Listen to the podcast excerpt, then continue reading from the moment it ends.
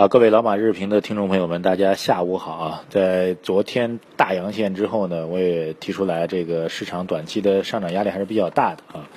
呃，主要原因呢，是因为我看经济基本面比较多，那么经济基本面的背景呢不是很乐观，呃，相关数据不乐观，所以对于中长期的判断呢有一些调整。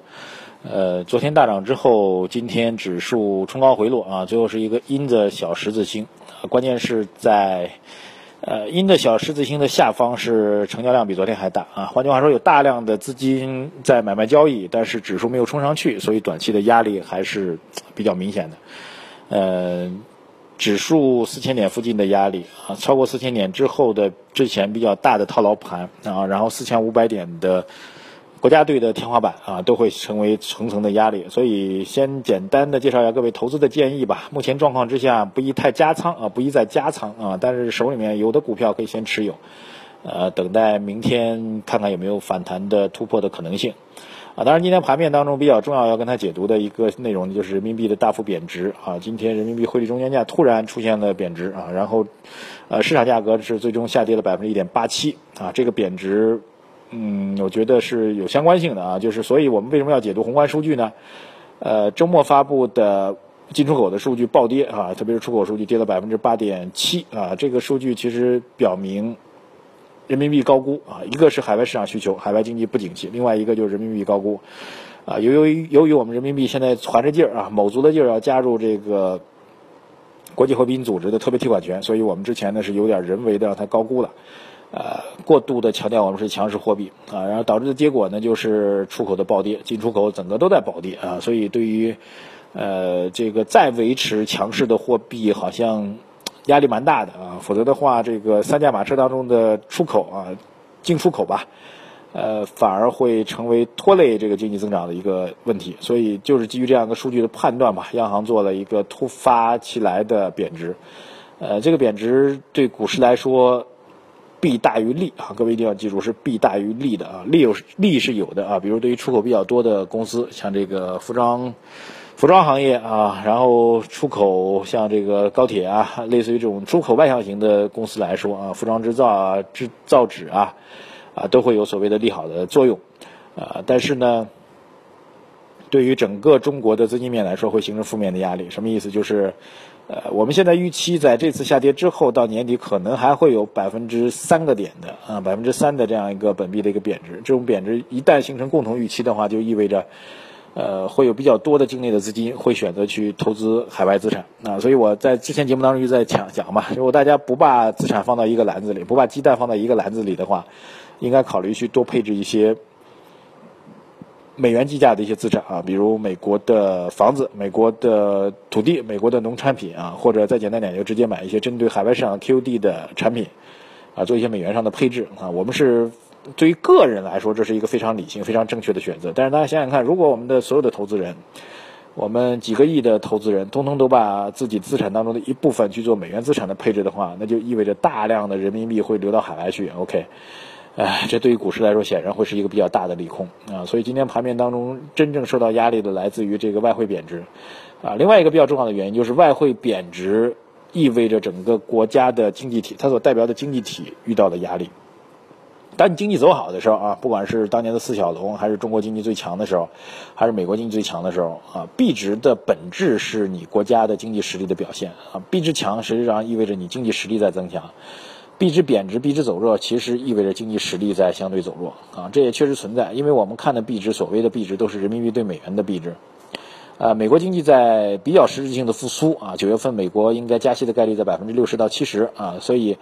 美元经济在复苏，所以美元就会升值。那么中国经济在 L 型的衰退当中，所以你的本币的币值就会贬值，所以这其实也是一个偏负面的状况。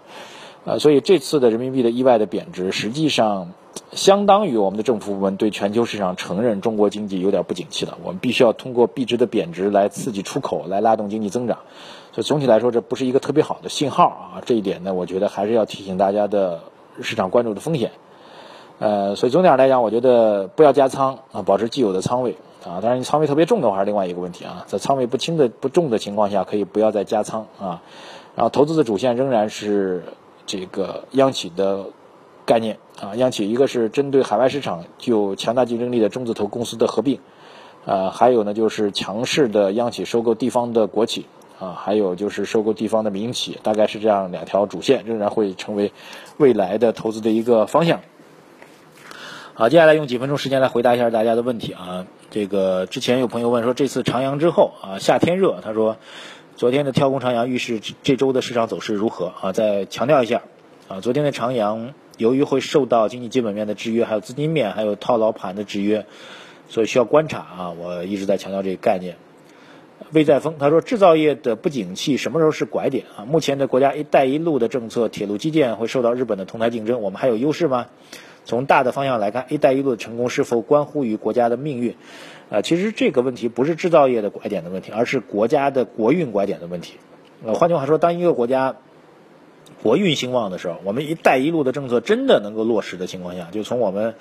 呃，这个新疆地区这是陆上的丝绸之路，一直干到欧洲去啊，然后从海上的福建一直干到欧洲去，啊，中国所倡导的投资的模式、投资的路径，如果真的得到了中亚、西亚、欧洲所有经济体的认可，那就意味着我们的制造业，就是您所提到的铁路啊这种高端制造业，会被市场所认可。所以，你与其说是我们中中国制造业的拐点，倒不如说是国运的拐点。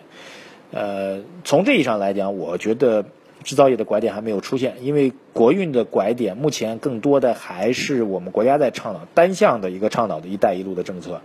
呃，其他经济体能够配合到多大的程度啊？亚洲开发银行啊，中国主导的这个亚投行啊，到底能够形成金融投资面多大的一个概念？就简单说，亚投行我要跟你中亚的一些国家来合作啊，我要给你投资，但前提呢，你必须要采购我中国的铁路，对不对？那这样的话，铁路自然就会出去了。那问题是？前者还没有形成的情况下，制造业的拐点如何去形成呢？好，下一个问题，陈红林啊，他说国企改革的概念会长期牛吗？近期如果涨高涨适合快速抛出，以防大盘回调吗？我觉得国企改革作为一个整体概念的话，肯定会长期走牛的啊，这个延续一直到延续到明年啊。但是对于个股来说，需要做判断，比如中国神车非常典型啊，合并之后其实上市之后是暴跌的。所以你具体选的个股肯定是要做波段性操作的，但是对于国企改革的这个概念，您可以不断的去进行战略式的建仓、战略式的埋伏，然后等它达到一定高点的时候，或者消息出来的时候，就要考虑做一个波段性的操作。朱鹏飞怎么来看苏宁云商与阿里的交易啊？苏宁是线下的家电的巨头，阿里是线上的巨头，啊，两者的合作其实确实是真正意义上的超大的一个线上的 O 和超大的一个线下的 O 之间的一个合作。啊，当然这个交易呢，跟我们 A 股市场投资人的，OK，我们有苏宁了，苏宁是我们 A 股市场交易的。那么阿里呢不在 A 股市场交易，所以呃，某种意义上来讲，它更多的是对阿里的估值有比较大的一个提升啊，因为线下比线上要难。各位一定要记住啊，O2O online 这一端其实是比较好建设的啊，当然像见到阿里这样大也比较难的，但是基本上线上是比线下要容易的，所以。苏宁云商他自己去做的线上的东西，如果能做好的话，也会给估值有帮助。所以估值帮助更多的溢价是在阿里这边。苏宁这边能够通过阿里带来多大的收益，我个人其实觉得当然会有帮助的。这个所谓的呃企业合并之间所带来的这个这个整合效应了，但是会带来颠覆性的估值提升吗？我觉得概率不是很大。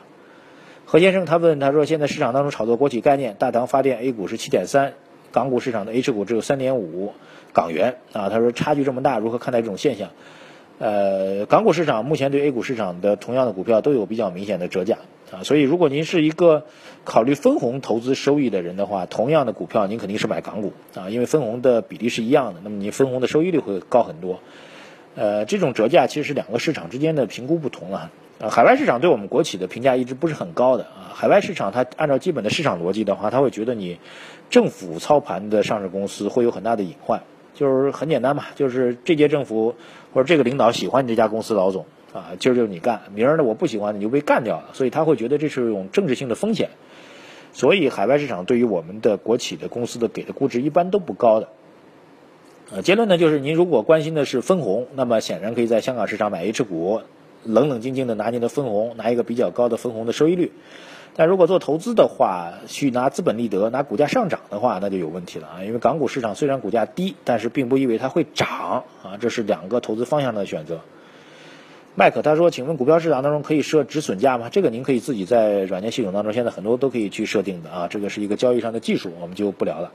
啊，这个问题比较尖锐。他问的，他说上次听我的 QQ 群的互动，敏啊，他说这个网友叫敏啊，他说本轮牛市已经结束了，但又提到国家队救市一定会成功，而且有盈利，而是两到三年的时间，怎么理解两者之间的相同和不同啊？”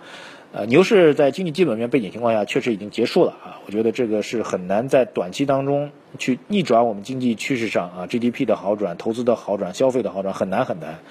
啊，但是即便是熊市也有人赚钱啊，所以是这样的逻辑，我觉得并不矛盾啊。如果您还希望在这个弱势当中能够赚钱的话，国家对。呃，救市肯定会成功的。国家队救市，他们的成功实际上是需要很长时间来做一个兑现的，所以国家队会选择更好的一个投资的标的来保证自己的盈利啊。我觉得两者之间并不矛盾啊，因为它指向的目标是四千五百点。